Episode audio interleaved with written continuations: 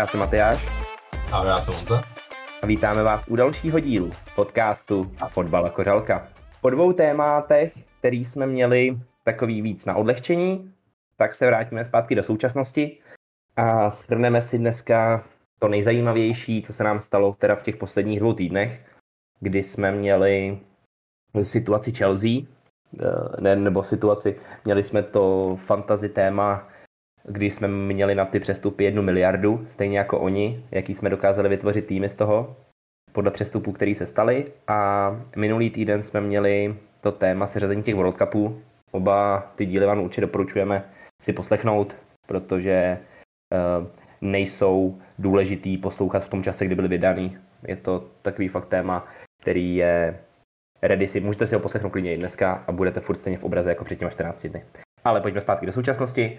Dneska teda si projedeme, co se stalo ve druhém kole ligy mistrů. Projedeme si, co zajímavého se stalo v Premier League. Koukneme se možná i do jiných lig. A podíváme se i na nějaký týmy konkrétně, jeden po jednom. Je to hodně, není čas ztrácet čas, pojďme střemhlav do toho.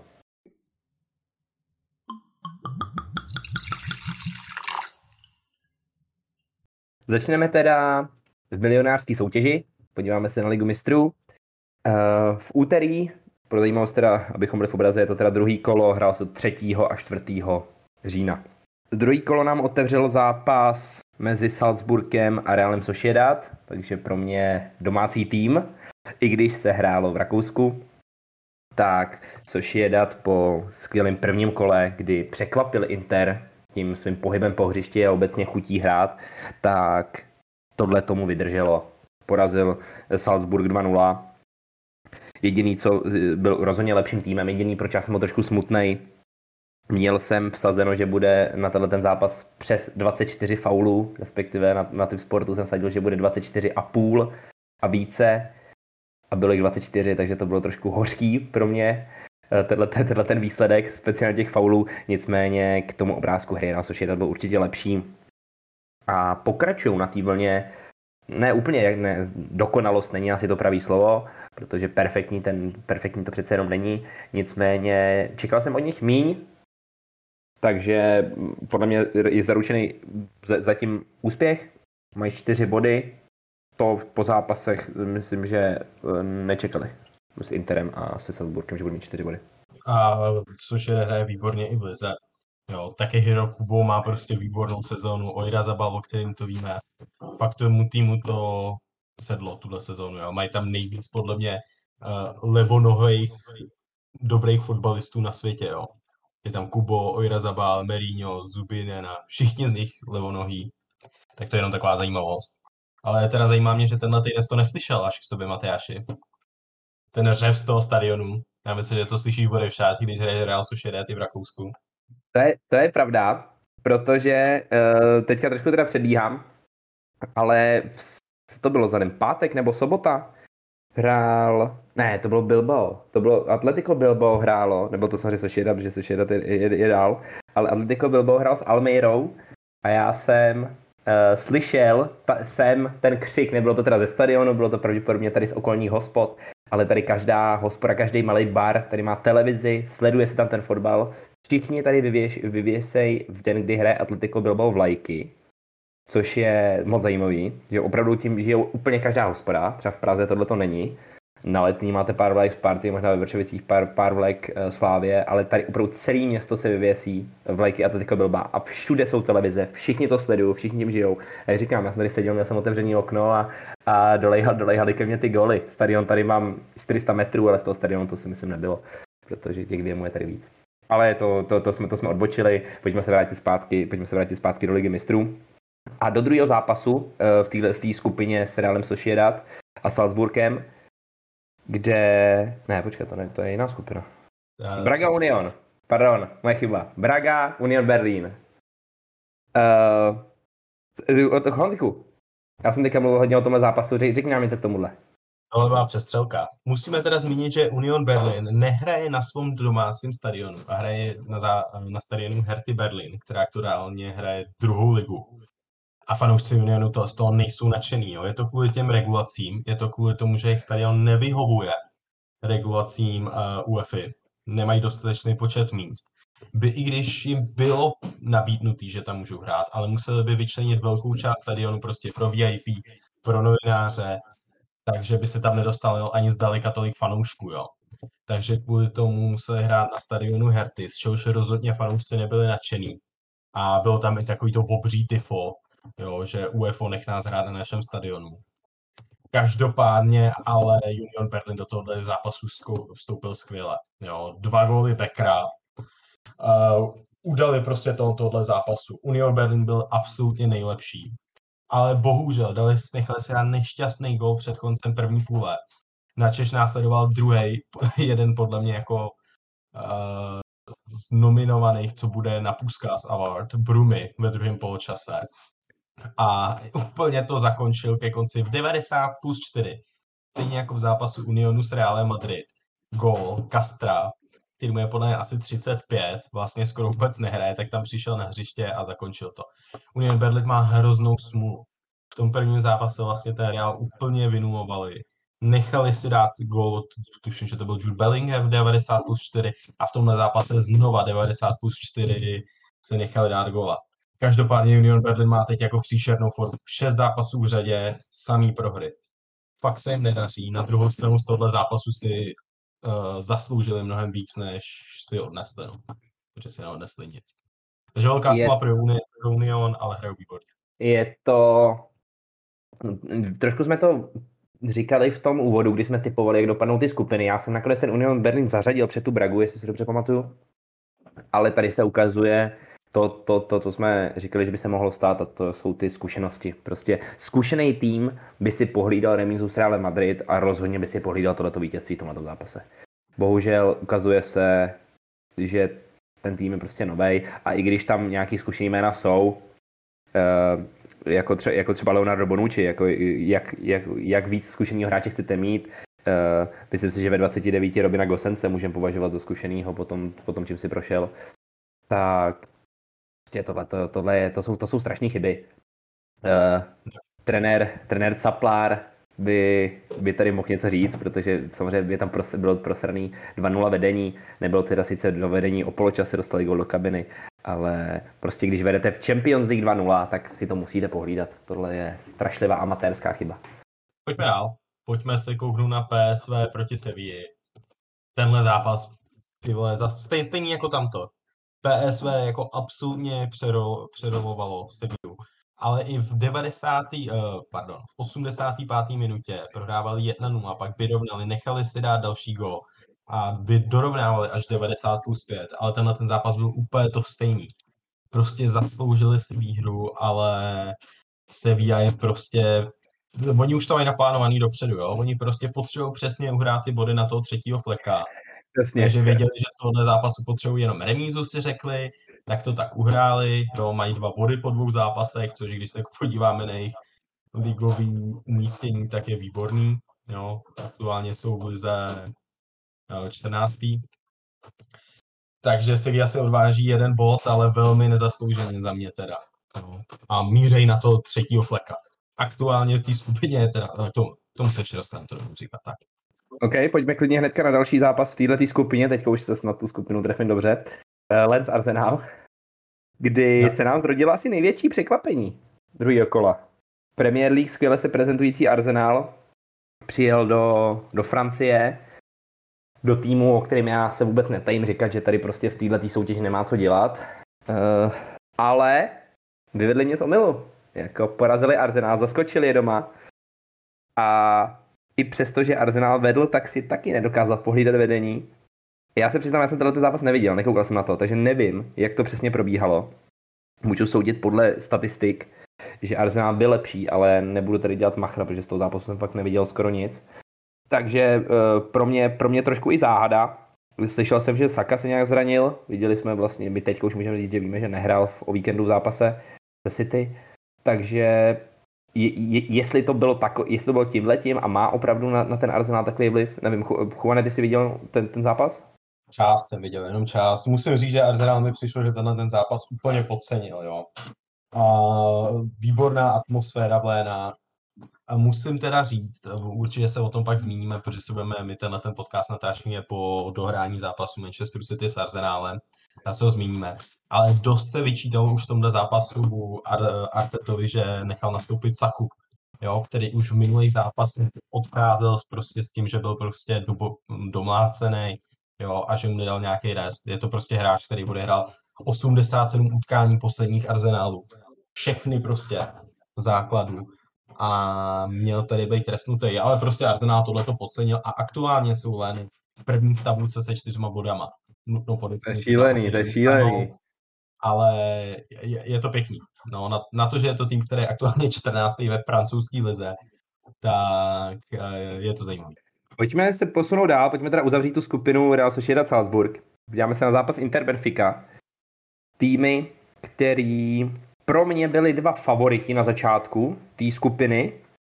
E, teďka už to tak není, teď už si to nemyslím, protože Benfica v Lize mistrů se prezentuje zatím velice, velice špatně. Není to ta loňská Benfica, na kterou jsme byli zvyklí a která, kterou jsme považovali za Dark Horse klidně celý Champions League. Tohle to je strašný. E, Inter vyhrál sice jenom 1-0, ale byl lepším týmem, tenhle ten zápas jsem trošku viděl, takže tady se už můžu trošku rozpovídat.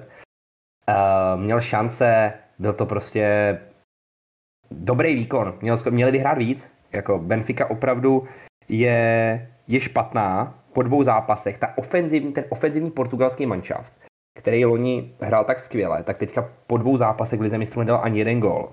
Nemám, nemám dalších slov prostě. Tohle, je, tohle není dobrý, co se, co se tam děje.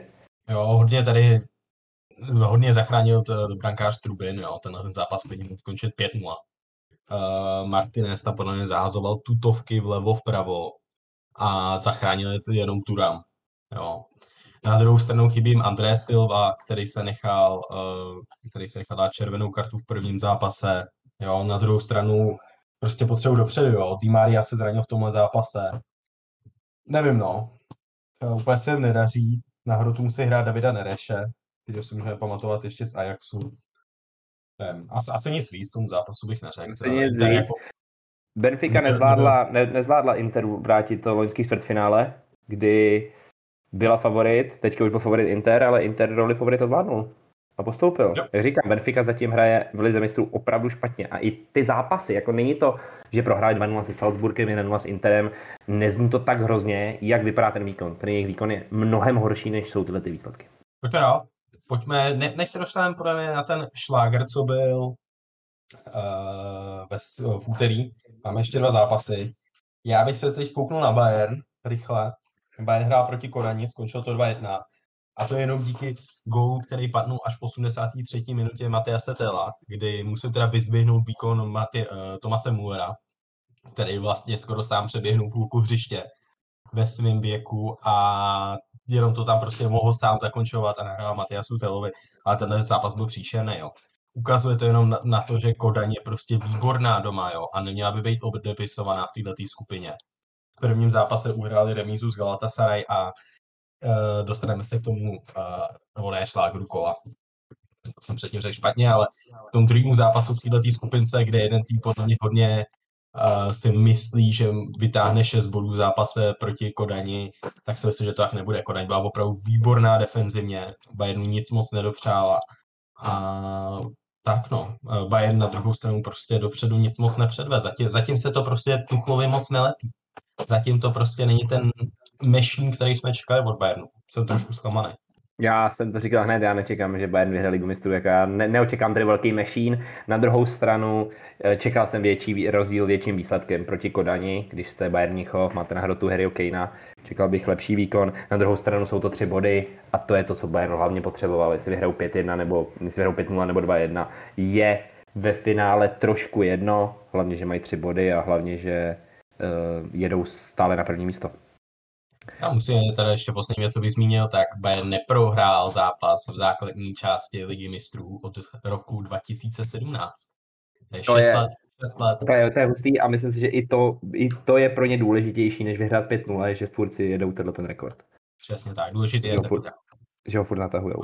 Teďka teda tady máme no. dva zápasy. Nevím, který z nich si myslel, že byl šláger kola, se přiznám, protože oba by na to mohli aspirovat. Já, já, jsem si uvědomil, že jsem to špatně uh, frázoval. Myslel jsem si, že teď se podíváme eh, na druhý zápas ve skupině Unionu Berlin.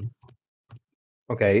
Takže Real Madrid Nápol. Uh, to je match, který já jsem viděl jenom se, se Střihově, neviděl jsem ho, jak se hrál, ale co stojí za, co stojí za zmínku, tak je další gol Jude Bellinghama a další asistence Jude Bellinghama. Ten frajer je úplně neuvěřitelný a líbí se mi mýmy, že někde jsem to viděl na Instagramu, že prostě fanoušci Realu Madrid říkají, hej, pošleme, pošleme Borusi ještě 100 milionů prostě euro navíc, protože tohle to prostě není fér, že jsme si tohleto borce koupili jenom za 100 míčů.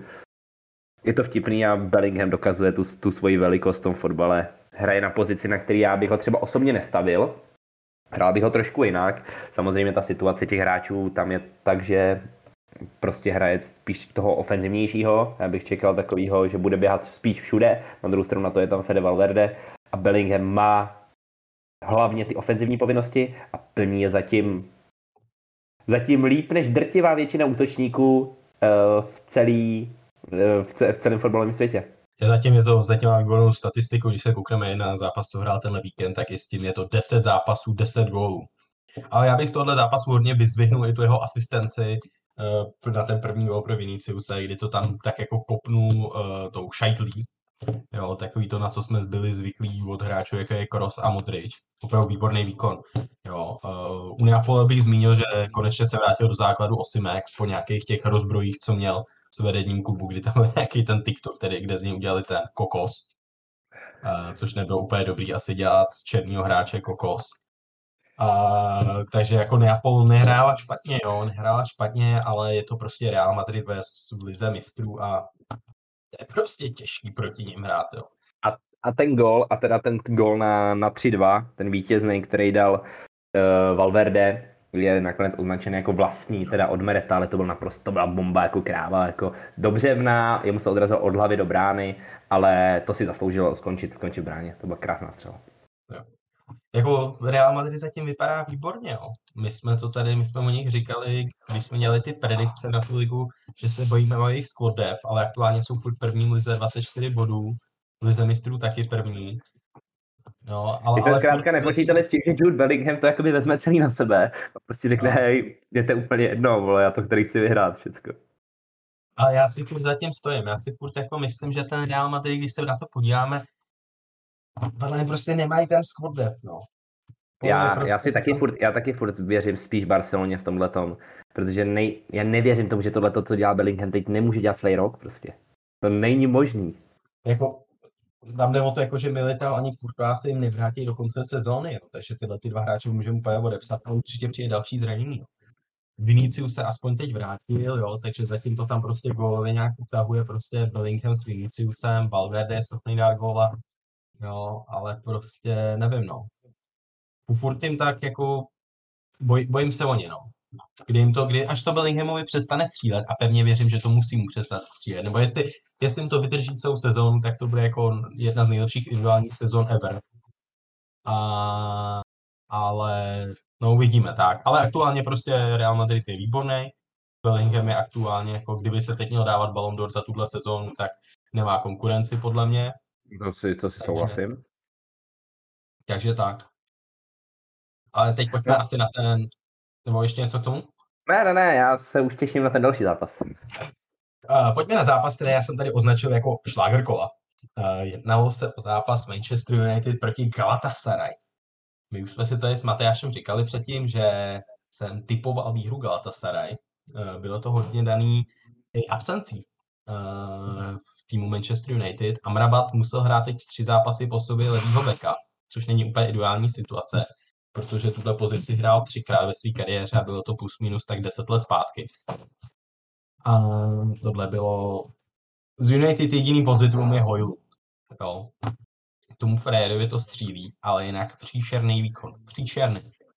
Jako ty góly, co si nechali dát, to bylo jako, Varan není vůbec to, co býval, je hrozný, my upřímně. Jo, Mně prostě chybí strašná zápasová praxe. Jak odešel z toho reálu, tak je prostě furt zraněný a nedaří se mu to naskočit zpátky, no. Je to tak. Jo, ona na příšerný. Další zápas prostě jako teprve no. minulou sezónu i Pepem Guardiola označeným za nejlepšího brankáře za loňskou ligu mistrů. Možná ho tuším, že označil jako jedno z nejlepších hráčů loni. Přijde do United a vypadá jako upřímně, já nevím, jak mu bych ho přirovnal. Vypadá jako nějaký hrozný brankář Premier League, jako Kepa třeba, když začínal svoji kariéru v Chelsea jo. Jo, a byl z něj okolní týmými. Takhle přesně bych teď popsal Onanu. Jo, ta jeho distribuce taky prostě není ideální. A ten, ten zápas byl příšerný. Vlastně on může za tu červenou kartu, kterou dostal Casemiro v závěru zápasu, jo. Casemiro to prostě po něm musel hasit. Není to dobrý. Amrabat na levým backu prostě, ten Fred tam ne, nechtěl být, nebo nechtěl být. On říkal, jako, že bude hrát na jakýkoliv pozici za United, ale během tohohle zápasu furt běhal do středu hřiště, protože je to prostě CDM. -ko. Teď aspoň o víkendu my se pak tomu dostaneme, hrál to CDM, ale tohle je podle mě částečně na ten Hága, jo. Podle mě jako ideální situace bylo hrát Dalota na levým, Lindelofa na pravým. Viděli jsme to teď o víkendu, a k tomu zápasu se pak dostaneme, ale tak no. Na druhou stranu Galatasaray hráli výborně. Jo. I přesto, že Icardi nedal penaltu, tak... Uh, ale nedali proto ne, teda, že by to ona nachytil, když jsme teda u něj, on to prostě jenom netrefil bránu, což, což nechápu. Protože kurva, když jdete kopat v lize mistru jako penaltu, tak ne, nejste schopni trefit bránu, to mi nejde na rozum. Ale uh, nakonec pak to, pak to odčinil, kdy tři minuty na to jenom předsedal ten winner, takže ho to nemrzí. Myslím, že penaltu hodil přesně ty tři minuty potom naprosto za hlavu a je úplně v pohodě. Jo, United bych teď zmínil, protože teď budou pro všechny ty týmy ty dvojzápasy, kdy budou hrát s tím týmem, s kterým ještě nehráli. Takže pro United je to naštěstí, nebo já už jsem to tady říkal, zápas s Kodaní, kdy jim ale bude chybět Casemiro. Teď tuším, že podle mě jenom v tom prvním zápase, jo. Furt by jako Kodaň měli porazit, ale po tom, co předvedla Kodaň jak proti Galatasaray, tak proti Bayernu, tak pro United je to jako otázka, jo. Jestli z tohle, z těch dvou zápasů nedostanou 6 bodů, tak nemají šanci podle mě na postup. No, to stoprocentně. Tady musí mít 6 bodů a já bych se nedivil, kdyby v té Koreji to třeba remíza. No, takže já si myslím, že pro United tohle může skončit velkým průsterem. Řekněme, že by to byly třeba dvě remízy proti Kodani, což si myslím, že je dost, že je trošku nereální. Myslím si, že United aspoň doma jim by měl porazit, ale venku v Kodani to může dopadnout jakkoliv, no. A opravdu je možný to, jak my jsme tady predikovali, že United skočí třetí v téhle skupině. Teoreticky čtvrtý, ale tomu furt jako upřímně nevěřím. Myslím, ne, to ne, to by, to by byl moc bizár. No, ale opravdu tady jako velký otázky a nejenom už podle mě jako na klub, jako Manchester United, ale už i jako na ten Haga. Budeme si rozebírat ten víkendový zápas později, ale tak ale k tomu já možná, spíš než, já možná spíš než velký otazník u United bych tady už řekl vykři, vykřičník u United, protože uh, fakt si jim, vykřičník bych klidně jim dal, měli by se na co zamyslet, fakt se jim nedaří. O víkendu teďka teda sice tři body uhráli, ale jak jsi říkal, dostaneme se k tomu, bylo hrozný. Takže tam už je spíš než otazník, už je tam spíš vykřičník a zdvižený palec nad ten Hagen. Ale mm, nechme to do víkendu. Pojďme rozebrat druhý hrací den, protože tohle to bylo úterý. Pojďme se střemhlav přesunout do středy, kdy zase v těch dvou dřívějších časech se nám hrály dva zápasy. První mač, který si není úplně divácky nejatraktivnější, Antwerpy Šachtar. Tady už na nás teda ten kouč eh, pan Caplár promlouvá naprosto, eh, naprosto přímo, protože Antwerpy na domácí půdě vedly 2-0 a když už jsem ho tady několikrát zmínil, tak Caplár říkal, a je to, říká se samozřejmě o to Caplárova past, že nejhorší, co se vám může v fotbale stát, tak je, že jdete do kabiny a vedete 2-0. To je nejhorší, co se vám může stát. A tady se to potvrdilo, protože v druhém poločase to Antwerpy prosrali. Eh, Šachtar byl schopný jim tam nadělit tři fíky a co víc, v 90 plus 7 měli Antwerpy penaltu na vyrovnání, chtěli kopat ten nejzkušenější hráč, který ho měli v kádru, to by Alderweiler, ale hm, penaltu nedal a Antwerpy prohráli 2-3 na domácí půdě, kdy vedli 2-0. To je, to je fakt špatný. Na druhou stranu, my jsme to tady říkali v, první, v tom prvním díle o Champions League, Antwerpy jsou asi rádi, že tam jsou v té lize mistrů a dobře, prohráli jsme 3-2, jsme straně, ale zpětně pro ně, oni jsou rádi, že tam jsou zkrátka v této soutěži. Jo, A já jsem z tohohle zápasu neviděl ani prd, takže nemám co říct. Jsou to dva týmy, které mezi sebou budou bojovat o Evropskou ligu a vypadá to, že Antwerpy to nezvládnou. Pojďme na druhý zápas, který se dál posuná 45. Atletico Feyenoord. Tohle si myslím, že spousta lidí by typovala jako na jasnou věc pro Atletico, ale Feyenoord ukazuje, že tuhle tu sezónu je zatím výborný. Tuším, že jsou první eh, nebo druhý to, podle jsou druhý. Druhý jsou v nizozemské lize a Atletico ten zápas nebyli úplně dobrý. Jo, vytáhnou je až z toho ironický Morata. A, ale zase na druhou stranu jako Morata i Griezmann mají od jara loňského roku jako neskutečnou formu. Jo. Přesně tak, já bych nebo... z Moráty možná si nedělal úplně prdel, protože teďka to není špatný striker. Teďka to opravdu není špatný hrotový útočník, který byste chtěli mít v kádru. Jo. Ale opravdu bych tady jako se zastavil nad tím, že myslím si, že Feyenoord, jestli bude pokračovat v této fazóně, tak bude schopný skončit druhý v této skupině. Jo. První zápas zvládli proti Celticu, teď nešťastná prohra venku proti Atletiku, teď budou mít dvoj zápas s Laciem, který pro ně bude důležitý. Ale vzhledem k tomu, jak zatím hraje Lazio, tak si myslím, že mají na to postoupit z této skupiny. Uh, Sariho prostě Lazio, dostaneme se k tomu zápasu pak, zatím rozhodně ani v ani v lize mistrů nevypadá přesvědčivě. A myslím si, že Feyenoord by mohl tady skočit na druhý pleku.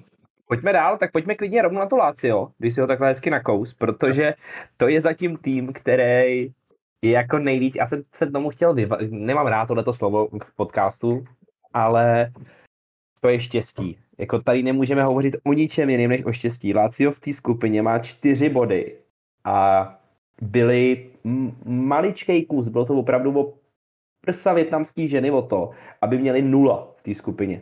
Protože v prvním kole, už jsme to zmiňovali minule, dal uh, brankář uh, vyrovnal na jedna jedna v poslední akci zápasu. A teďka znova, byla to remíza se Celticem doma, Celticu, fanoušci Celticu, vynikající, všichni je známe, a prostě v 90 plus 5 dal Pedro Gola na 2-1. Znovu v nastavení, zase Lazio, podle mě neprávem, tohle je trošku nespravedlnost v tomhle slova smyslu, ale eh, štěstí k tomu fotbalu patří, potřebujete ho bez zesporu, ale tohle je opravdu, tohle je jiný, jiný typ štěstí. Tady si zatím ani nejdou, tohle jim prostě spadne do klína, jo, jako když se snažíte, například prostě Arsenal City, prostě celý zápas, melete soupeře a nakonec vám tam padne z hovna, tak to je takový to štěstí, za kterým si jdete. A je to dobrý, ale tady vole ani nevědí oni, jak to dali prostě teďka dvakrát. To je takový, nevím no, zkrátka dobře, se mi to úplně nelíbí a myslím, že by neměli mít zatím čtyři body. Na druhou stranu, jak jsi říkal, já souhlasím s tím, že Feyenoord by je měl udělat. Minimálně jedno. Já typu Feyenoord jednou výhra eh, a jednou remíza. Ja. Musím zmínit tady, že prostě Sary je jako jeden z manažerů top týmů v Evropě, který pravděpodobně opustí svoji pozici do Vánoc. A co je aktuálně 13. v tabulce, už jsou prostě, už se prostýchá o neschodách s vedením klubu, protože Sary nedostal ty hráče, který chtěl v létě. Eh, Lácio prostě ztratil Milinkoviče Saviče uh, v létě, což byl jako jejich nejdůležitější hráč minulou sezónu, kdy nakonec skončili druhý v lize, musíme vyzběhnout. A bez něj to prostě nefunguje ten tým, jo. V základní sestavě místo je tam tuším, že teď hraje ten uh, Kamada, ale prostě je to typově úplně jiný hráč, jo. Chiro Immobile už je taky na konci své kariéry, potom co jim odešel Acerby minulou sezónu, Felipe Anderson ještě hraje na prvním křídle. Ne, nevypadá to dobře pro ně. Nevypadá to dobře, a jestli uh, povedel v bráně se nepřesune trvalé na hrot s Pedrem, tak úplně nevidím tady pro ně cestu jak v lize, tak v lize mistrů. Jo. Pojď, pojď, pojďme na další máč. Pojďme na derby Pyrenejského poloostrova, na zápas Porto-Barcelona, kdy Barca dokázala tenhle ten zápas dovést do, do úspěšného konce. Byli byli lepší na hřišti, taky viděl jsem, viděl jsem část zápasu, když jsem přepínal. Mezitím čekal jsem nicméně větší dominanci, na druhou stranu je to Porto, portugalský manšaft, uh, bývá to nepříjemný, když prý to musíte hrát. V Porto se v Lize neprezentuje špatně, momentálně jsou na třetím místě, prací jenom dva body na první Benfiku. Uh, takže je to dobrý, ty týmy se potkali už nesčetněkrát, znají se, znají se, takže Porto asi vědělo, jak, Bar, jak na Barcelonu z, z defenzivního hlediska, na druhou stranu dopředu nepředvedli nic moc.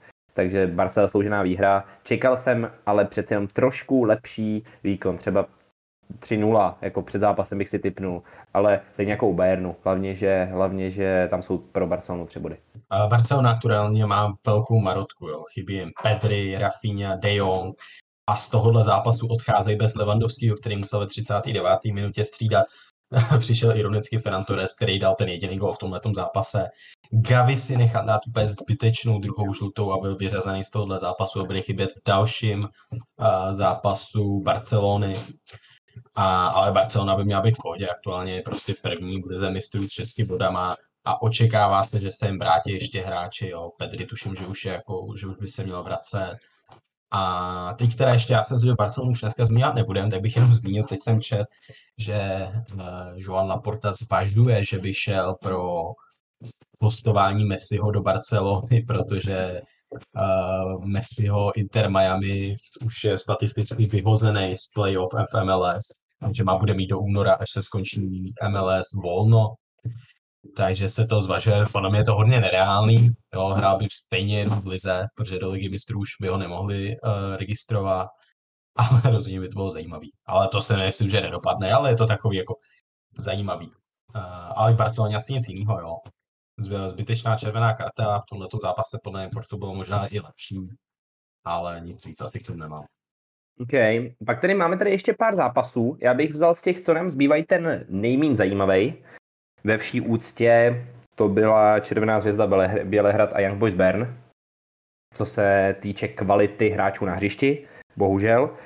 Červená zvězda si od, uhrála doma jenom remízu, Young Boys dokázali přivízt domů do, do Švýcarské jeden bod, ale byl to takový zápas, nevím, já se přiznám, já jsem viděl jenom z nějaký sestřihy a tohle to prostě nikdy nebude šlágr kola, no. Jo. Na, k tomu nemám, nemám moc co říct. Čekal jsem, že Červená zvězda by mohla, by mohla vyhrát, uh, protože jsou zatím neporažený doma v této sezóně.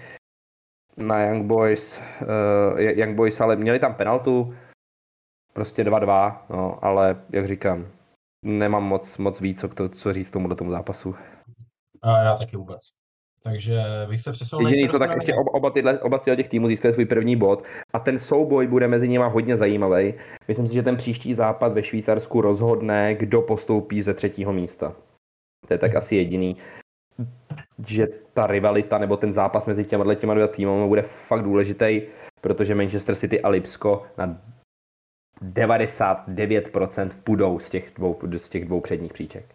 Takže je o tom, kdo druhý z těch si zahraje Evropu. Já bych typnul tu červenou zvězdu. Na druhou stranu teďka ztratili tu výhodu domácího prostředí, pojedu do Švýcarska a stejně bych já typoval osobně, ale červenou zvězdu. A pojďme dodělat tuhle skupinu, než se dostaneme ke skupině Smeti Lipsko City.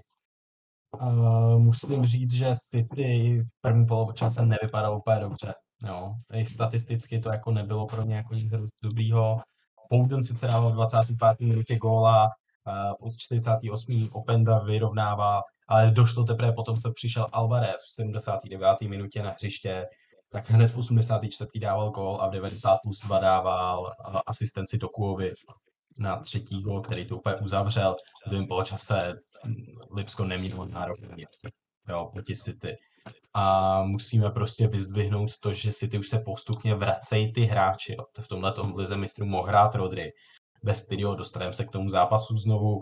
Prostě City nevypadá stejně. Nevypadá stejně, John Stones už je zpátky, Jack Grealish je zpátky, takže myslím si, že uh, už to si se zase rozjede. Pojďme teda, já k City as, asi nic víc nemám. Já jsem čekal trošku zajímavější ten, ten souboj. Myslel jsem si, že Lipsko by mohlo, jako remízu, výhru asi ne, ale myslím si, že zremízovat by to mohli. Na druhou stranu, prostě když vám tam z lavičky naskočí Julian Alvarez, tak to je... To se blbě chytá.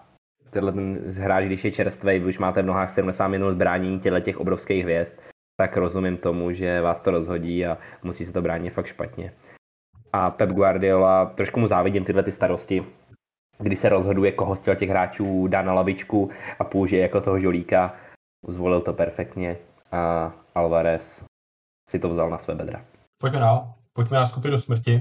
Eh, první zápas, který bych zmínil, tak podle mě byl jeden z nejhorších zápasů I když jsem ho neviděl celý, který jsem v životě viděl, byl to Dortmund proti ACčku, to byl příšerný zápas. Jako mně přišlo, že ani jeden tým nehrál dobře.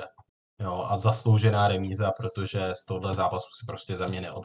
nezasloužil si jediný z těch týmů něco odníst. A spíš než pro Dortmund si myslím, že tohle jako je docela výkřičník pro AC Milan, který v prvním zápase nebyli schopni zdolat úplně marný Newcastle. A teď v tomto zápase prostě nebyli schopni dát trápicímu Dortmundu gol. Takže tady vlastně tohle já v tom nemám co říct. Tady vlastně nebylo nic zajímavého v tomhle zápase, bylo úplně o ničem. Nemusel se vůbec hrát. Jo, když to srovnáme s těmi ostatníma zápasama, tak já, když jsem si překlikával, tak u tohohle toho jsem taky úplně dlouho nevydržel. Naopak u zápasu, u kterého jsem vydržel nejdíl, tak dostáváme se k tomu, jestli United Galatasaray jsme označili za šláger kola, myslím, že jsme uh, mysleli oba s Honzou spíš šláger úterý, protože šláger kola byl... Já jsem to myslel taky tak, neformulovali jsme úplně přesně, tím to se omlouváme, ale tohle to byl šláger kola. Newcastle hrál doma s Paris, s Paris Saint-Germain. Paříž přijela do Anglie. Neumí úplně Paříž na ten anglický tým v poslední době. A jestli jsme říkali, že Newcastle bude v prvním kole zaskočený ze San Sira, z té atmosféry, tak tady byla zaskočená Paříž. Tady fanoušci Newcastle předvedli takový peklo, že to vypadalo, jako by byli ve 13, ve 14 mužích na tom hřišti. Opravdu ten, ty fanoušci ten Newcastle dohnali do takového toho výkonu. Věřím, že kdyby se hrál bez fanoušků, třeba kdyby byl covid hypoteticky, tak ta Paříž by to klidně mohla vyhrát. Ale od první minuty, po každém zákroku, po každém vyhraném souboji pro Newcastle, celý stadion skoro, skoro padal. Otřásal se v základech. A Newcastle byl prostě lepší. Byl všude dřív. A Paříž nevymyslel nic. Jak říkám, já si myslím, že zkrátka byli zaskočení. Na druhou stranu myslím si, že i velký průser byl v tom ve zvolené taktice. Paříž naprosto nestíhala ve středu hřiště, protože začali hrát ten zápas se čtyřma útočníkama a ve středu zálohy hrál jenom Zaire Emery a Ugarte. A to na zálohu Longstaff, Tonali, Gimareš nestačilo ani náhodou. Ty neměli jediný balón. A do toho tam přišly dvě chyby. První dva kóly jsou vlastně na Marquinhose, protože jednou tam poslal přihrávku a ten druhý gól, když dával Dunburn, tak tam byl trošku nešťastně, měl by být vystoupený, aby byl Dunburn v offsideu.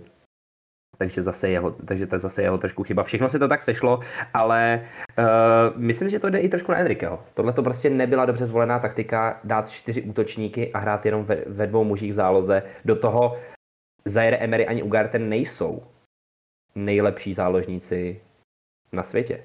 Prostě tohle to bylo špatný. Špatný a bylo to vidět. Okay. Uh, já teda bych začal tím posledním, co jsi říkal. Já jsem si, že Zaire Emery jako vypadá velmi dobře na to, že mu je podle 17-18 let teprve. A no jo, ale nemůžeme zápas... po něm chtít, aby, aby s Ugartem přečíslili tříčnou zálohu, ještě no, když tam je prostě skvěle hrající Gimareš, Tonali a Longstaff. No, tenhle ten zápas podle mě jde jednoznačně na trenéra Luise Enriqueho sestava 4-2-4 proti Newcastle, který prostě musel vědět o tom jejich pressingu, obzvlášť doma. První domácí zápas Newcastle v lize mistrů za tuším, že 20 let. Musel očekávat prostě, že to bude těžký, že to bude peklo. Jo, a vzhledem k tomu, že Newcastle je prostě známý pro ten svůj pressing v záloze, to tohle prostě byla hrubka od něj. Ale co by co mě teda jako překvapilo, kdyby mi v roce ne, 2017-18 Řekl někdo, že v roce 2023 Newcastle doma proti Paříži porazí Paříž 4-1 a góly bude dávat Almiron, Dan Burn, Sean Longstaff a zakončí to prostě v 90 plus 1 uh, Šár, tak mu nebudu věřit. No, protože tohle jsou fakt čtyři frajeři, který jako možná Dan Brenta přišel až o chviličku později, nevím, ale to je jedno prostě, který tam byli tu dobu, kdy Newcastle prostě bojoval o sestup, aby ne se soustoupili.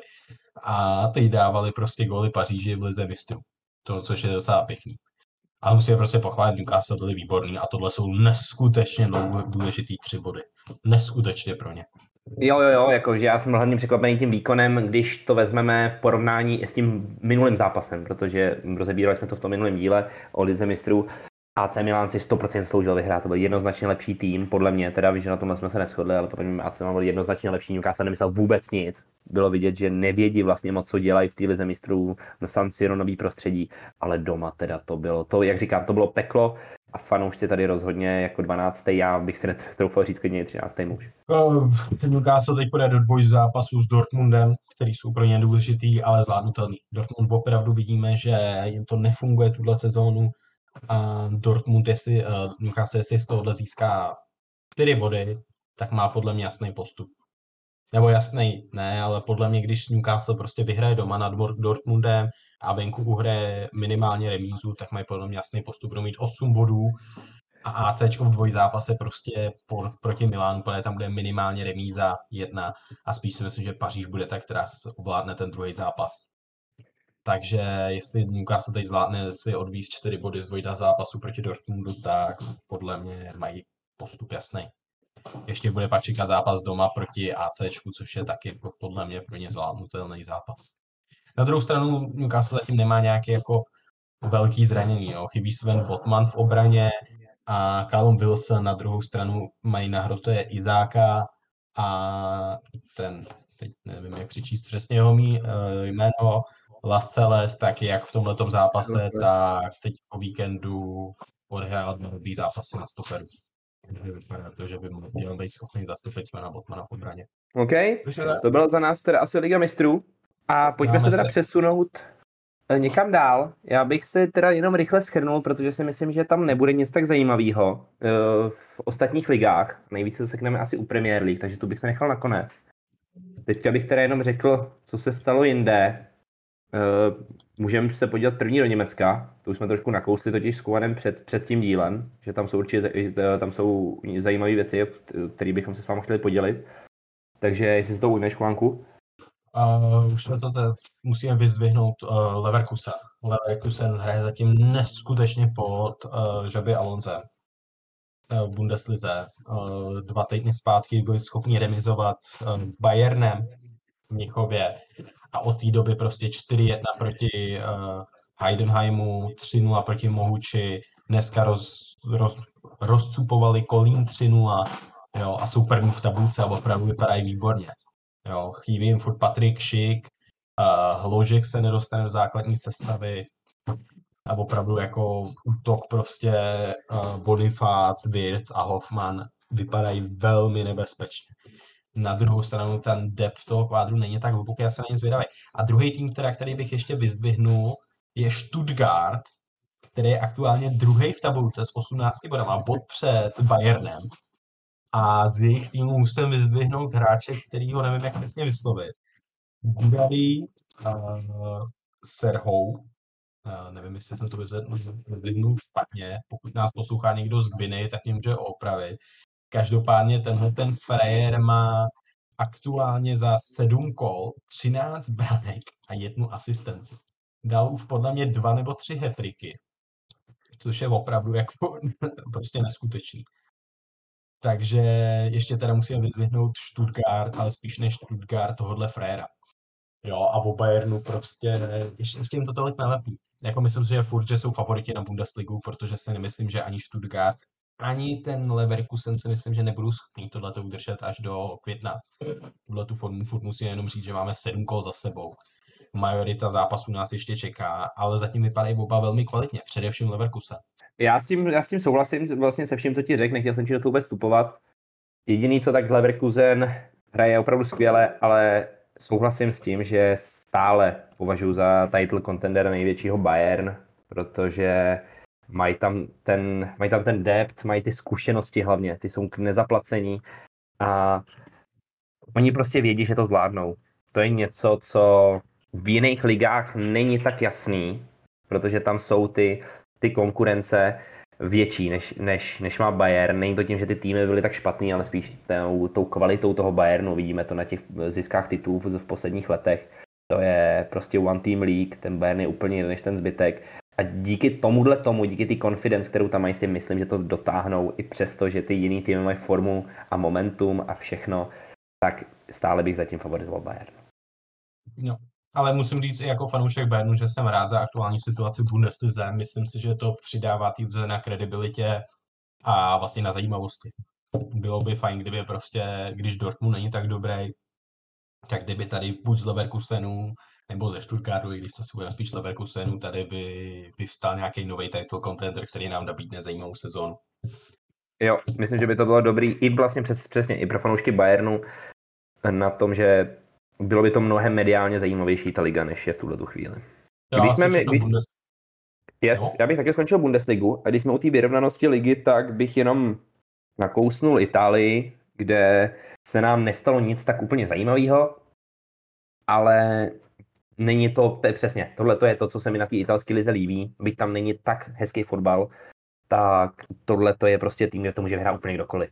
A je tam spousta krásných zápasů na té rivalitě mezi sebou, že italský fanouš, italští fanoušci to prožívají hodně ten fotbal, umějí do toho hrát ty emoce, je to vidět jak v hledišti, tak na hřišti.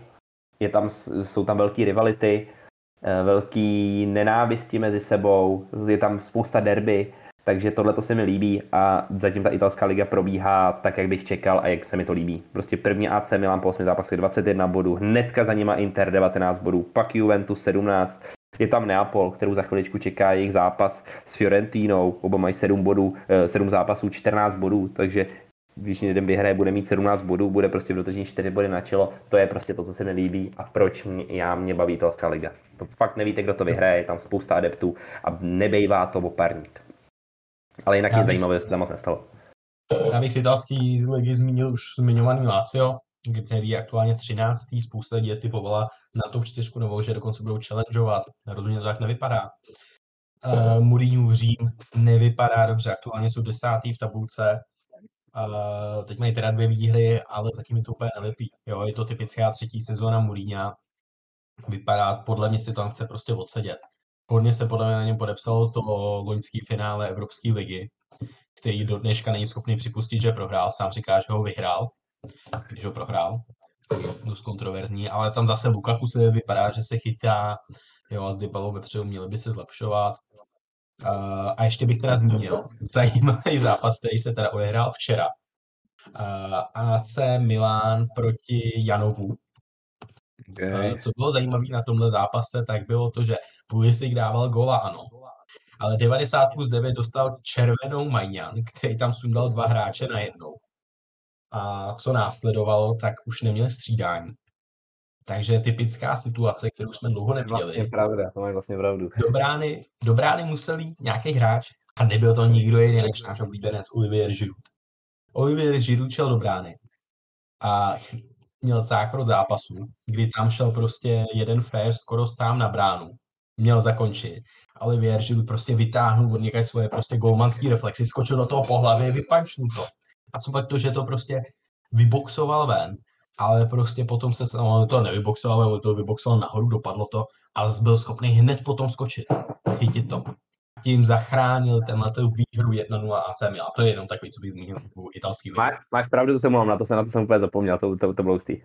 A možná, teda, a možná teda, když si nakousnul to AS Dream, já si myslím, že jestli se jim nebude takhle dařit, nebo takhle dařit, jestli nezačnou se rapidně zlepšovat v lize, že by měli challengeovat top 4 nebo title, tak uh, Mourinho prostě bude all in Evropská liga, ale to to bude chtít vyhrát. Zatím po dvou zápasech mají 6 bodů, skóre 6-1.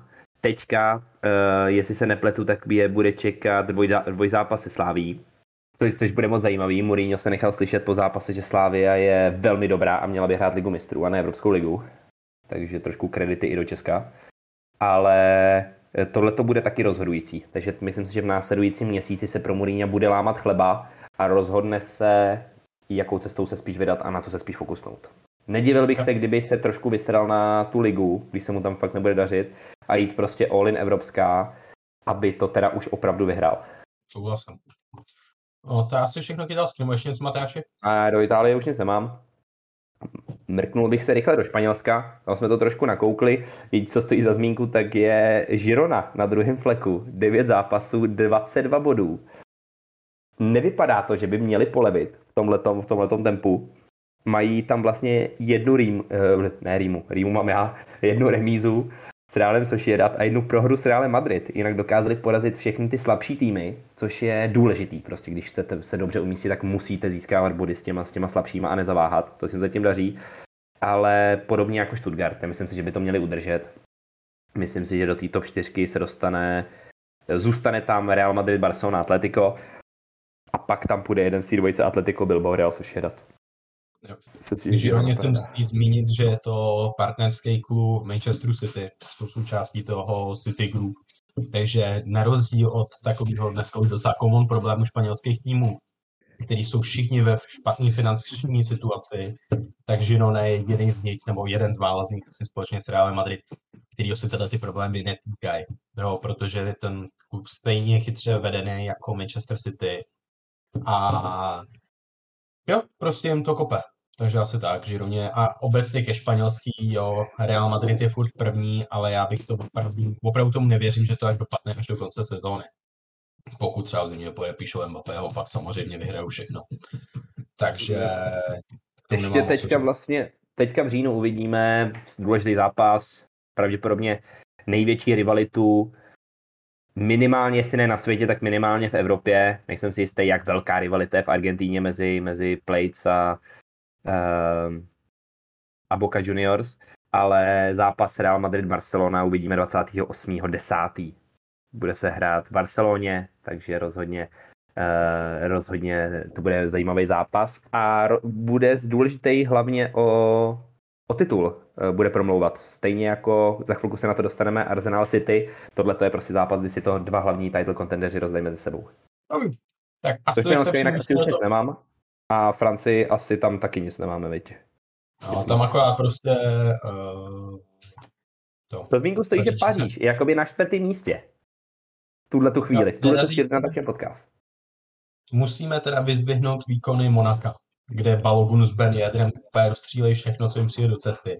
Nice je výborný, Brest je výborný, jo. Ten Brest bych nečekal, že tam zůstane, ale jestli někdo bude challengeovat PSG tuhle sezónu, tak to vypadá na Monaco, který zatím má prostě po osmi kolech 21 gólů, byli schopni dát 11. Jo, opravdu to duo, duo útočný duo Balogun a Ben Yedr je smrtelný. Jo, rozcupovali teď Rémy tenhle víkend, Monaco rozcupovali, prohráli teda s Nice 1-0, ale v tom, v tom zápase Balgu nedal dvě penalty. Jenom díky tomu Nice bylo schopný vyhrát. Takže jestli někdo bude challengeovat tenhleto PSG, který je v takovém, uh, jak to říct, přerodu uh, pod Enrikem, kdy odchází od těch velkých hvězd, tak to bude Monaco. A těším se na jejich vzájemný zápas. OK. A toť asi vše a pojďme teda na to do té nejlepší ligy na světě a pojďme do Anglie. Kde začneme? Já bych začal, asi se budeme rozebírat všechny zápasy, koukneme se na dva nebo tři týmy, jak se jim daří, ale začal bych u kontroverze. Zápas minulý víkend, my jsme se k tomu minulý týden bohužel nedostali. Měli jsme zápas Tottenhamu proti Liverpoolu. Ten zápas skončil 2-1. Uh, Liverpool viděl dvě červené karty, Curtis Jones a Diego Jota ale nejdůležitější z tohohle zápasu je výkon video rozhodčího. Kvůli uh, gólu Diase z 34. minuty, který byl vyřazený pro offside. A mně to přišlo, když už jsem koukal na ten zápas, že to podle mě offside nebyl. Z kamery to rozhodně tak nevypadalo. Ale vůbec jako se nad tím ani jako nějak nezastavilo, neposlali prostě rozhodčího k videu, tak jsem si říkal, OK, tak to asi bylo offside, neukázali ani tu lineu ale po zápase následovalo to, že, že to offside samozřejmě nebyl a ten gol měl platit. A nejdůležitější z toho je, jak k tomu došlo k této chybě. Jo, tam jde o to, že prostě ten hlavní týpek v tom varu, ne, ne, že by to prostě špatně nakreslil nebo něco, nebo že by neměl informace. On si prostě myslel, že ten hlavní rozhodčí na hřišti řekl, že to je offside a že ten gol neplatí. Prostě se přestal.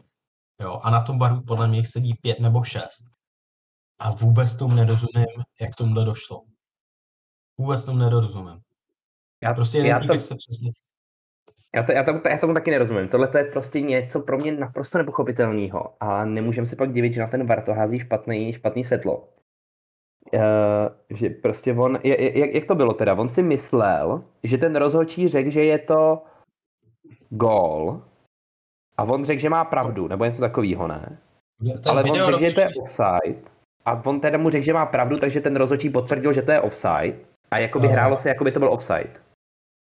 ono to, prostě ten hlavní eh, video rozhodčí slyšel, jako že ten gól neplatí, provedli ten check, řekl check complete, jo, protože si myslel, že ten gól neuznali ani na hřišti, uh, uznali na, že ho uznali na hřišti, Jo. tak. A tak řekl check complete, hlavní sudí prostě hvíznul výkop a teprve v tu chvíli jim došlo to v tom video rozhodčímu, že to ten gól neuznal. Jo. Jo. A v tom bylo prostě celý tohle to úplně nepochopitelná situace, jo. Ale je to, musím teda zase jako spousta lidí prostě teď vidím hlavně v ang- od anglických médií, že by se měl zrušit VAR, že to nepomáhá. Jo, takovýhle hrubky jsme zažili prostě dřív s normálníma rozhodčíma, furt si myslím, že ten VAR jako No, není perfektní, jo, ale ten VAR, furt jsou tam lidi, furt, jako tohle by se nemělo stávat, tohle rozhodně neobhajuju, ale furt to jsou prostě lidi, nejsou to roboti a takovýhle chyby se stávají furt, jo. Kdyby tam ten VAR nebyl, tak ten gol stejně neplatil, Hmm. jo. Takže jako, Jak- ale tohle je rozhodně neodpustitelná chyba, tak. Tohle, tohle je neodpustitelný, jako opravdu, tohle to je něco hroznýho, co, co se stalo. Mně, kdyby se to stalo, tak bych byl hodně nasranej. Na druhou stranu fanoušci Liverpoolu teďka jsou všude, všude na sociálních sítích, že to je nespravedlnost a tak. Eh, Když nás porazili jako Chelsea, tuším dva roky zpátky, že eh, Lukaku dal góla z offsideu a oni ho neuznali, tak eh, a ten gól měl být vítězný, oni nakonec vyhráli, tak, nakon, tak nebyli takhle hlasitý teda ty fanoušci Liverpoolu, když ten gol jsme dali my proti nim. Takže, takže úplně by si měli třeba i zaspomínat jako na to, jak byli spravedliví oni v opačné situaci a být trošku tolerantní vůči tomu rozhodčímu. Na druhou stranu, jak říkám, někdy by se tohle stalo, tak by bylo jako hodně na strany, obzvlášť takhle vypjatým zápase. Prostě s tím Tottenhamem bylo to na ostrý nože a byl to, vidíme to i teďka v té tabulce, jak to vypadá, že to je strašně důležitý zápas do budoucna. Ty No, body a byly, ty prostě byly strašně důležitý. No, Liverpool tady obecně měl smůlu. Jako ta červená pro toho Curtise Jonese, podle mě se dala dát, ale nemusela. A ta první žlutá, kterou dostal Diogo Jota, taky neměla být žlutá. Jo, a pak to zakončil Matip prostě nešťastným vlastním gólem. Jo, A- to, to bylo hrozné, no. Takže, a, ale ještě bych teda řekl, že Jurgen Klopp teď na svojí press conference před zápasem v Evropské lize chtěl, nebo zmínil, jako, že by chtěl, aby tenhle ten zápas se hrál znova. A tohle si myslím, že je nebezpečná růd, kudy jít. Jo, tudy bych nešel jako hrát znova zápasy, jako to, to, to, by, to, to nejde, prostě to nejde. A ještě co bych zmínil, tak byl koment, protože dneska hrál Liverpool proti Brightonu, skončilo to 2-2.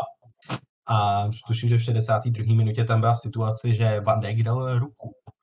Ne tak úplně šťastně, ale dal ruku, nikdo se k tomu nevrátil, nic z toho nebylo. Pravděpodobně to mohla být penalta, každopádně Dazer by po zápase řekl uh, ve své konferenci uh, dost pravděpodobně v reakci na Jurgena Kloppa na jeho minulý, no, že ten zápas by se měl hrát znova teda v tom případě.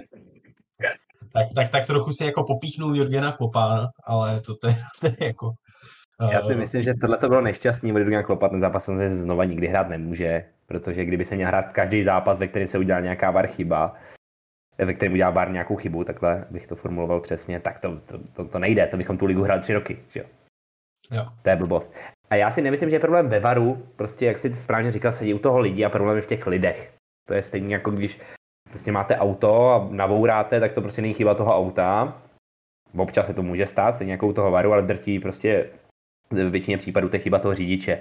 A protože ten ovládá ten stroj. A to je stejně jako u toho varu.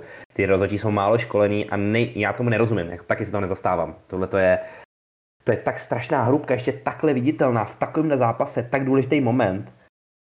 To je, to je něco strašného. A jak říkám, já být fanouškem Liverpoolu, tak jsem taky pěkně nastranej, ale znova se ten zápas nikdy hrát nemůže.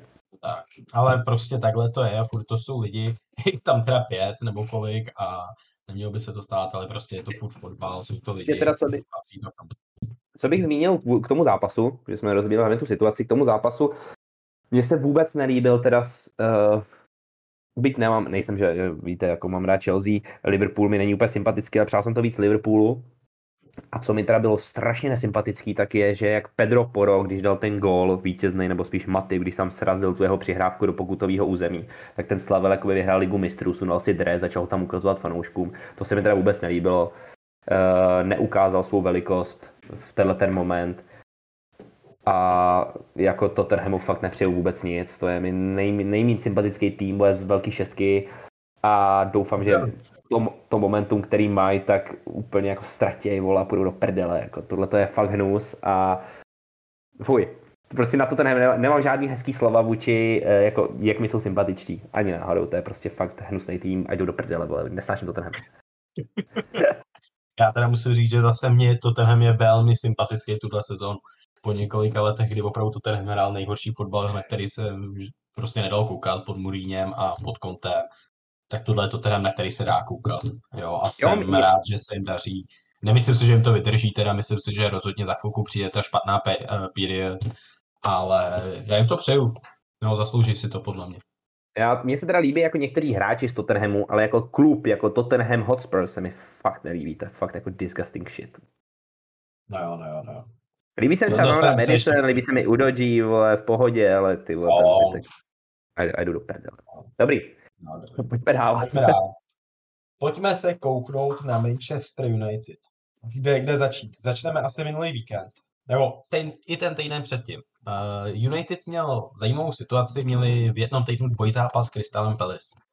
Během týdne ho byli schopni porazit v Carabao Cupu a o víkendu proti nim hráli znova. Uh, jedná se o Crystal Palace, který má bobří marotku.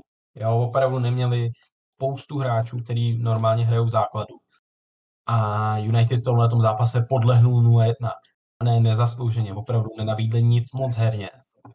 Takže to prohráli minulý víkend. Už jsme zmiňovali tady jejich zápas během týdne, kdy kdy hráli proti Galatasaray a prohráli 3-2, to už jsme si tady rozebrali. A teď o víkendu je teda měli zápas proti Brentfordu, kdy prohrávali 1-0, tuším, že až do nějaký 85. minuty, jestli se, o do 90. 90 plus 2. Kdy jenom díky dvou gólům za čtyři minuty Scotta McTominay byli schopni tenhle ten zápas vyhrát. Ale jinak byli příšerný, opravdu příšerný, jinak se to nedá říct. Opravdu jako nezasloužil si tenhle ten zápas vyhrát. No. A ani náhodou, stoperská, ani náhodou. A stoperská dvojice uh, Evans Maguire prostě v základu Jo, opravdu příšerný. Rashford je příšerný tuhle sezónu. Mount ten vůbec nevěděl, co dělá na tom hřišti. Amrabat aspoň hrál na tom CDM. Ten se mi docela líbil. No ale, ale hrál tam snad jenom do chvíle, než, než se zranil Lindelef, že začal Martial, tak v ten moment se přesunul zase na beka už. Opravdu tady jako ten United, jo, sice teď zase prostě vyhráli, vyhráli ten zápas, ale opravdu nezaslouženě a vůbec bych z toho nebral žádný pozitiva z tohohle zápasu. Jo, byly to dva goly, tuším, že ze standardek to mi nejhá. A nevím, opravdu. Byli, jako... byli takový šťastný, ten první úplně, to se prostě jak dostal k Tominejovi, ten to tam prostřelil.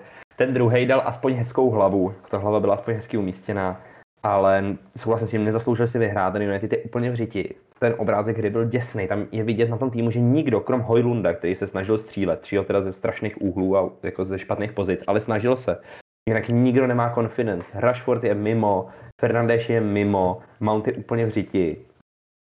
Fakt je to špatný. A o obrana o tom nemusíme mluvit. Jako to, je, to je disaster. A opravdu si myslím, že by měly být už vyvstávat otázky na trenéra Ten Haga. Jo, ano, ten klub není dobře vedený, majitelé jsou hrozný, nákupová politika není ideální, hráči prostě neperformují tak, jak by měli vzhledem k těm sumám ale furt tam ten tým je, není na to, aby byli aktuálně, počkejte, já teď to padlo 11. 12. jsou v tabulce, 10. 10. 10. 10. jo. A hlavně ten tým, co pak to, že jsou 10. v tabulce, by měl hrát mnohem líp. Jo, tohle je opravdu, jo, mě to skoro připomíná Chelsea z minulého roku. Jo, tady, když to jako řeknu, teď, teď, teď, teď nějakou nic proti Chelsea, jo, jenom jako to těžším přirovnat, Jo, ne, ne, to v pohodě úplně. Nemá morál, jo, není tam nic, prostě není to koukatelný. A myslím si, že pro, pro United by bylo dobře, kdyby byli vyřazení úplně z evropských pohár. Skončili čtvrtý ve skupině a zaměřili se na ligu a snažili se prostě ze sebe něco udělat. protože jestli budou takhle pokračovat a budou se snažit bojovat na obou frontách, tak tohle to může dopadnout velmi špatně celý. Je to, je to možný, ne, schrnul to dobře, tenhle, ten výkon. Oni jsou desátí, třeba když to srovnáme s Chelsea, na kterou se koukneme za chvilku, tak ta, jak se Chelsea prezentuje těma výkonama, se mi líbí. Asi mi můžete říct, že to je trošku zaujatý, protože jsem fanoušek, ale prostě ty výkony jsou lepší. Ta šance, ta mezihra, uh, dostání se do něčeho je prostě lepší než United. Ten United je fakt špatný a teďka teda získali tři body. To jsou nejvíc halus tři body, který jako za dlouhou dobu jsem viděl někde. Tohle bylo strašný. No, takže United tak prostě nevypadá to dobře. Uh, pojďme ale, asi, asi bych nechal United, já jsem si, že se k tomu třeba příští týden bychom si mohli udělat nějaký díl na to. Já to ještě myslíme. Pojďme na něco co pozitivnějšího, pojďme se kouknout na tvojí Chelsea, Matyáši, to přenechám tobě. Tam si myslím, že teď pár pozitiv bychom mohli najít. Po, po dlouhý době, po dlouhý době od loňského třetího kola, třeba řekněme, se Chelsea prezentuje docela dobrým fotbalem. Já jsem to viděl už v zápase dřív, když jsme hráli třeba s Bournemouth, tak ten výkon nebyl špatný. Tam prostě byla smůla, bylo vidět, že ten manžaft si sedá, ale dostali jsme se do těch šancí. Niklas Jackson třeba něco spálil, uh, neměli jsme, dali jsme břevno, zkrátka prostě něco, ale Chelsea vytrvala a snažila se jít si zatím, aby to přišlo. Takže od, uh, od konce září, od toho kola v EFL Cupu si uh, vede docela dobře, dokázala dát za poslední zápasy sedm gólů, což bylo to, kde jí hlavně nejvíc trápila bota a do toho si dokázala udržet tu svoji defenzivu, že za ty poslední tři zápasy dostala jenom jeden. Chelsea je velmi dobře bránící tým, tuším, že uh, Sanchez je fotbalista v Premier League, který má nejvíc clean sheetů zatím, má tři. A je to prostě vyhlídka na lepší časy. Na druhou stranu, jo, hráli jsme prostě s Brightonem v kapu, poháru, kdy měli tam, měli dobrou sestavu, nešetřili to úplně, byl na lavici eh, nevím, Lalana, byl tam Dank, byl tam uh, Soli March, ale jinak ta sestava byla na, jako nabitá, řekněme. A pak jsme hráli s Fulhamem a s Barnley. Jo. Byly to sice hostující zápasy, ale furt to nejsou nejostřejší tušky penále. Takže to byly takové povinné výhry za normální situace. Ale pro Chelsea je to dobrý, protože, ta, protože to fakt předtím nebylo, nebylo fajn a na získání nějaký confidence je to paráda. Prostě hráči dávají góly, prosadil se Cole Palmer z penalty, dal svůj první gól, Jackson má tři góly, teda Jackson má dva góly, Sterling má tři góly. Sterling mimochodem teďka byl neuvěřitelný o víkendu. Myslím, že by si zasloužil být tým of the week, protože sice ve statistikách má 1 plus 1, ale prakticky mohl mít 2 plus 2. Jeden vlastně vystřelil center, kdy si ho tam srazili hráči a pak čtvrtý gol Chelsea přihrával krásnou po krásným úniku Koulu Palmerovi, ten ale zachoval chladnou hlavu a ještě nahrál Jacksonovi, když si myslím, že klidně už mohl taky střílet.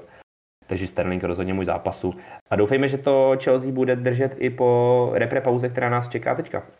Na druhou stranu, my jsme to už říkali, je, já si musím, říkám moc na druhou stranu, musíme zmínit ale, že Chelsea teďka čeká jako smrt. Chelsea čeká naprostá smrt zápasů. Po repre pauze bude Arsenal, Brentford, pak teda Blackburn dobře v, v poháru, ale Tottenham, City, Newcastle, Brighton a United. Tyhle ty zápasy jdou po sobě. To je fakt píči. Jo, a, já a, a bude se tady lámat, promiň, bude poslední větu, tady se bude lámat chleba. Jestli ta, jestli ta sezóna se dá ještě uhrát, nebo ne. Jestli se dá zachránit a mít dobrý výsledek. Musí se tady uhrát důležitý body. Já si myslím, že Chelsea, čekajte, s potenciálem další, 7 zápasů, 21 bodů. V tuhle chvíli, když by z toho získali kolik? 7, 8 bodů, tak to bude mega úspěch, podle mě. 7 bodů? 7, 8 bodů, podle mě. Úspěch z tohohle? To jsem teda nemyslel ani náhodou. Teda. Ze sedmi zápasů je úspěch, když je vyhrajeme pět. To je 15 bodů. Já, já si myslím, jako, že Chelsea je schopná uhrát prostě s Brentfordem, který je aktuálně příšerný. No, příšerný. Proti United to tak nevypadalo, ale jinak jsou příšerní. Tam by mohli uhrát výhru. Myslím, že i proti tomu Arsenal by možná něco mohli uhrát. Brighton se docela trápí, United. Ale jako, no nevím. Ne, aktuálně se myslím, že prostě, OK, řekněme 9 bodů. 9 bodů z těchto těch sedmi zápasů bude úspěch pro Chelsea. Já bych, já bych neřekl, že je úspěch. Já bych řekl, že 9 bodů je reálný. Já si myslím, že úspěch, prostě úspěch musíme hovořit, že se ti tam fakt něco povede.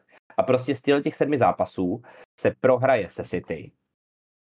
Z těch, z těch sedmi zápasů se, prohra, se může prohrát ještě s jedním z dvojice Tottenham Arsenal. A když, těch, když ty zbylý zápasy zvládneš, tak hovoříme o tom, že to je opravdu úspěch a opravdu dobře jsme zvládli tuhle tu těžkou pasáž sezóny.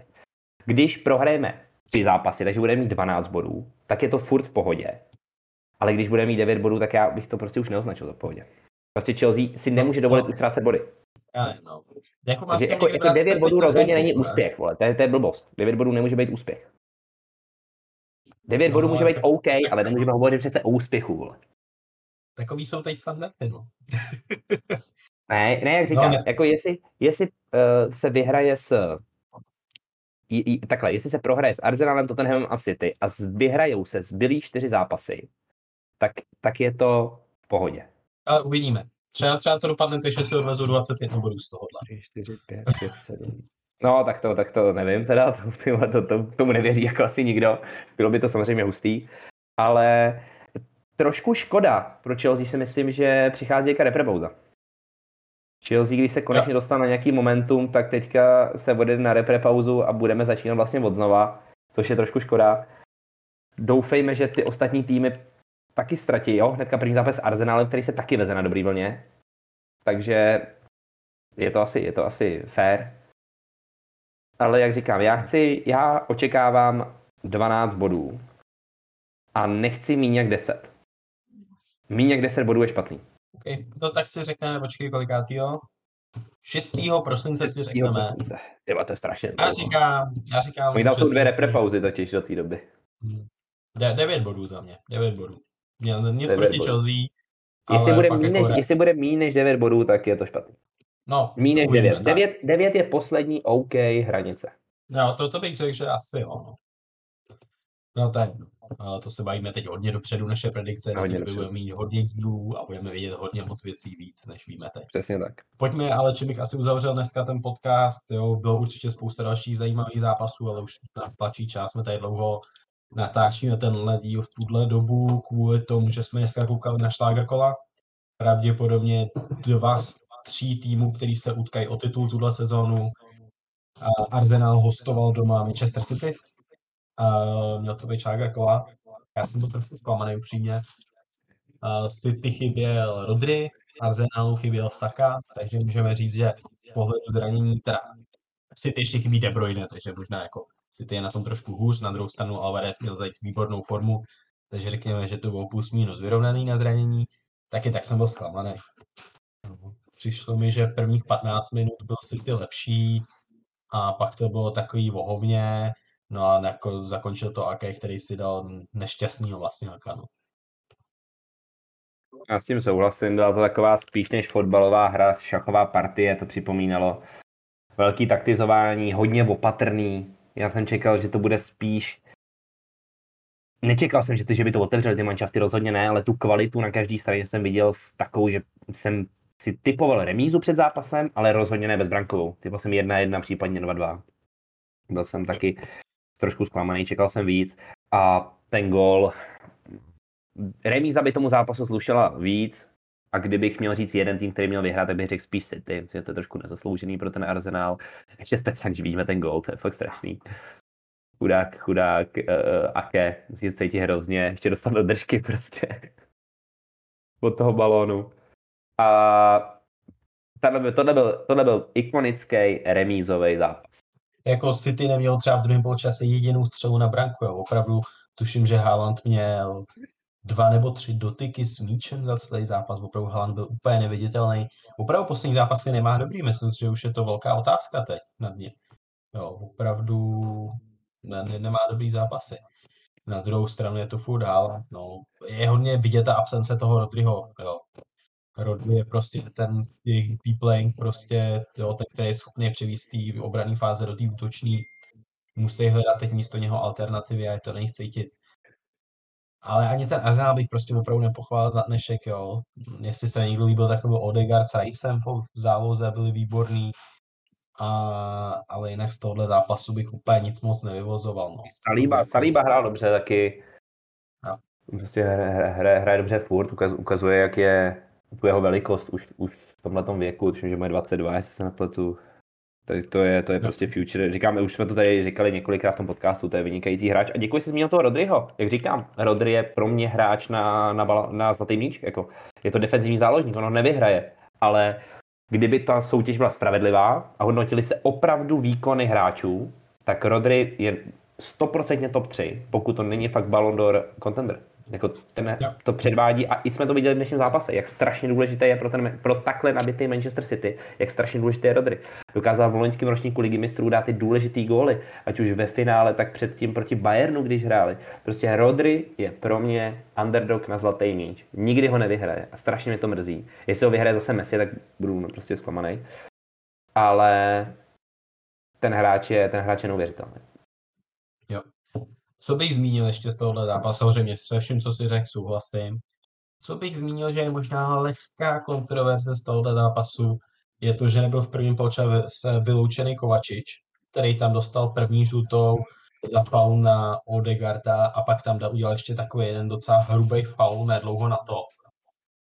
Kolíkama tam do někoho šel.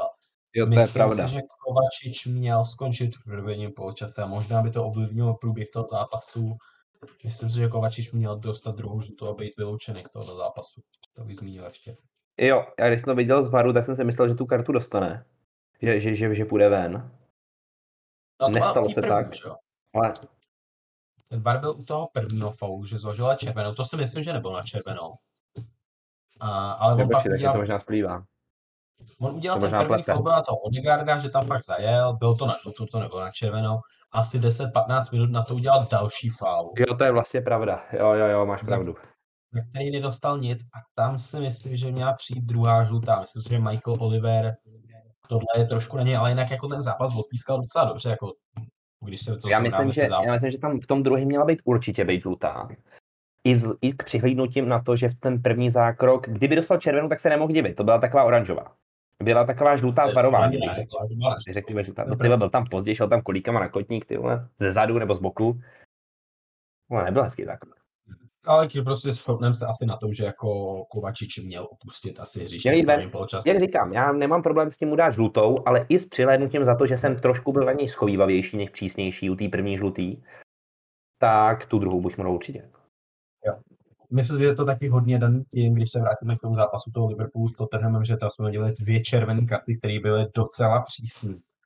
Uh, jak na toho Curtise Jonese, tak na toho Jotu.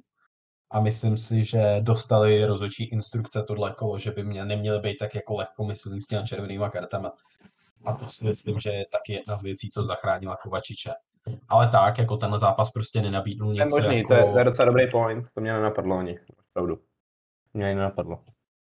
Ne, ne, nebylo, nebylo to taková podívaná, jako na kterou jsme se těšili. Každopádně ještě bych to teda uzavřel tím, že eh, řekneme si tabulku, jenom rychle tady na závěr. Aktuálně první v Premier máme Tottenham Hotspur s 20 bodama. Stejně bodů mají Arsenal a třetí je Manchester City s 18 a čtvrtý je Liverpool se 17 a je to vyrovnaný pak hned. Aston Villa z 16, která minulý víkend se střela. Brighton 6-1 za zmínku stojí. Uh, teď měli jedna jedna výsledek s Wolves, což nebylo dobrý. Brighton, který dostal teda minulý víkend sestřeleno a tenhle dneska uhráli ten zmiňovaný zápas proti Liverpoolu 2-2 a West Ham uhrál taky remízu proti Newcastle. A rozdíl mezi osmým týmem a prvním je jenom sedm bodů. A možná bych to teda spíš řekl toho pátého místa, že rozdíl mezi, ne, šestýho, mezi šestým a prvním jsou jenom čtyři body. Takže opravdu z tohohle se rýsuje velmi zajímavá sezóna Premier League.